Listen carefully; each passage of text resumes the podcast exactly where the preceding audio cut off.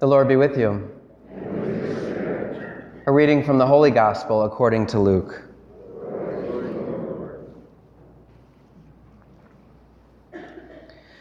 The crowd asked John the Baptist, What should we do? He said to them in reply, Whoever has two cloaks should share with the person who has none, and whoever has food should do likewise. Even tax collectors came to be baptized, and they said to him, Teacher, what should we do? He answered them, Stop collecting more than is, than is prescribed. Soldiers also asked him, And what, it is, what is it that we should do? He told them, Do not practice exhortation, do not falsely accuse anyone, and be satisfied with your wages.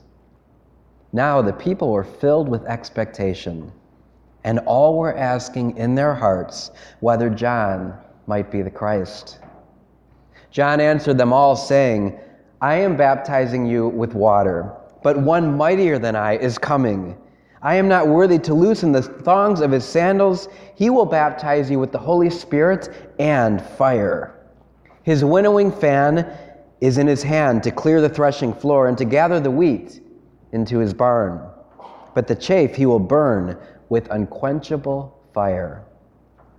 Exhorting them in many other ways, he preached good news to the people. The gospel of the Lord.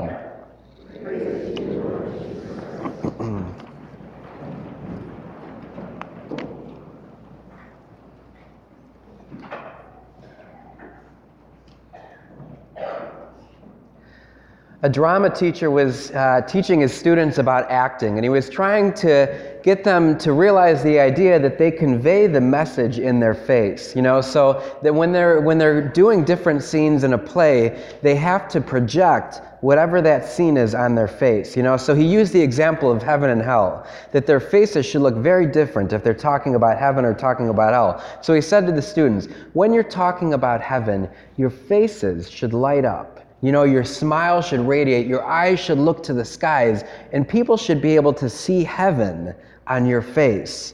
And he said, and when you're talking about hell, well, your normal faces will do.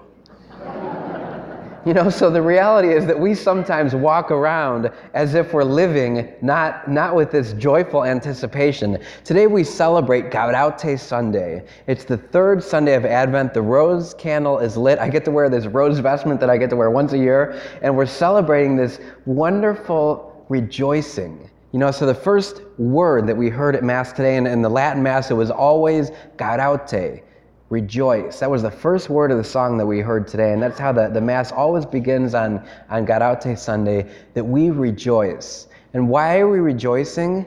Because the end is so near. What we have been longing for and wanting for, heaven, it's so near. It's so close that on this Sunday we rejoice.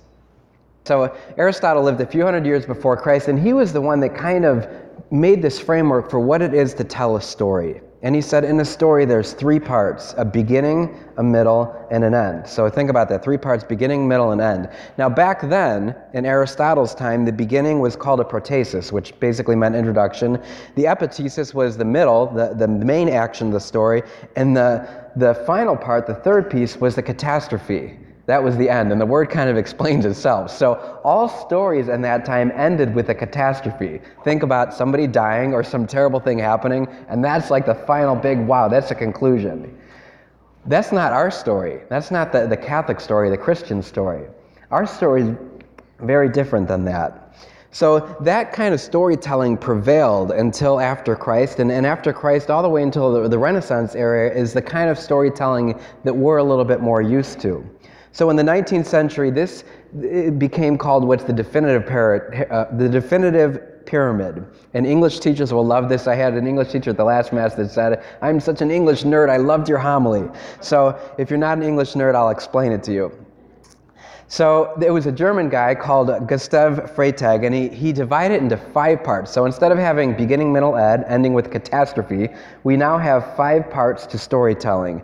The first part is the exposition. So the exposition is the introduction. Now, for us as Christians, think about if you think about the whole story of salvation history, the whole world and, and, and our story, the, the exposition, the introduction, was Genesis, the creation of, of, of the universe. It was the prophets for thousands of years telling about the, this coming of Christ into our world. It was the 12 tribes of Israel, the people who were waiting and longing for, for the Savior. That was the introduction, the, the exposition of our Christian story. And it took thousands of years to tell that story. After that is the rising of action. All of a sudden, you have the introduction, then all of a sudden the story begins to rise. The rising action for us is the birth of Christ. So in Advent, you know, the reality is the birth of Christ already happened 2,000 years ago. We're not celebrating on Christmas Christ being born into our world uh, as an infant today. That happened 2,000 years ago. We've already experienced the rising of the story. The third part, as you may know, is the climax. You know, that's the epicenter of the story, the climax, the pinnacle of the story. The climax for us is the, the, the, crucifixion, the, the passion, death, and resurrection of our Lord. So that's the climax Christ on the cross, suffering, dying, and rising. We've already experienced the climax of the story of salvation history. So that's the third part that you have the, the beginning, the exposition, the rising of the action, which is the birth, the, the climax, which is the, the passion, death, and resurrection, and then the falling action. That's the fourth part. So after you've had this climax, you have some time of just getting to enjoy what just happened. The falling action is the part of salvation history that we're living in, in now. We've already experienced the climax. Christ has already come, suffered, died, and risen, and we are now experiencing the effect of that, the reality of that. You know, and the, the truth is, in Advent, there's, there's three Advents. You know, the, the, the, birth of Christ, which they'd waited for for thousands of years. The second Advent is Christ coming to our hearts now. And the third Advent is the second coming. So we are in that part now. We're in the falling action, the waiting for the second coming, the waiting for Christ to come into our hearts.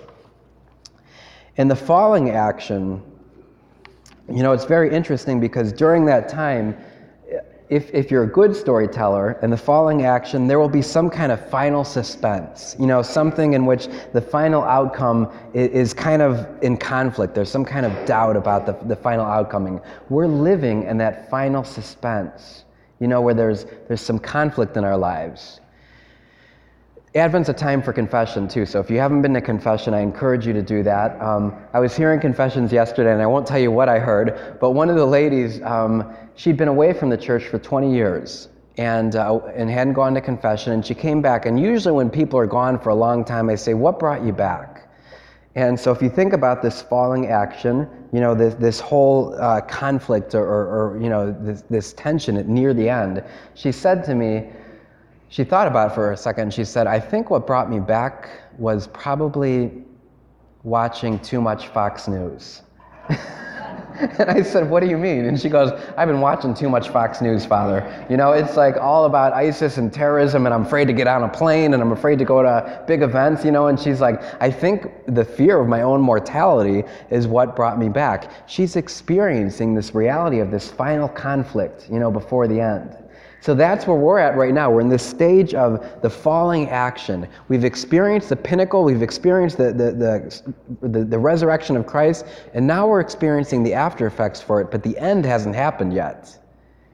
And for us Christians, the end does not end in catastrophe. You know, that's not the end of the story. The end for us, as, as we heard in the, in the gospel today, is good news.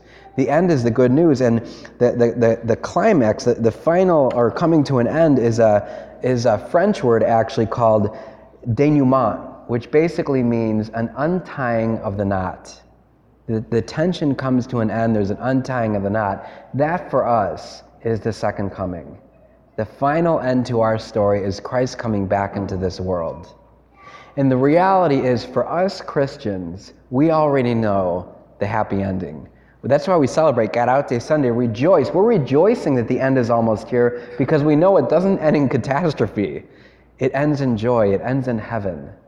And as we heard in the beginning, you know, that, that, that joke about the drama students, we should be people that walk around and our faces shouldn't show doom and gloom, shouldn't show, shouldn't look like we're living in hell. Our faces should radiate this joy in this reality that we await the good news. That this Gaudete Sunday, we can rejoice because we know the end of the story is good news.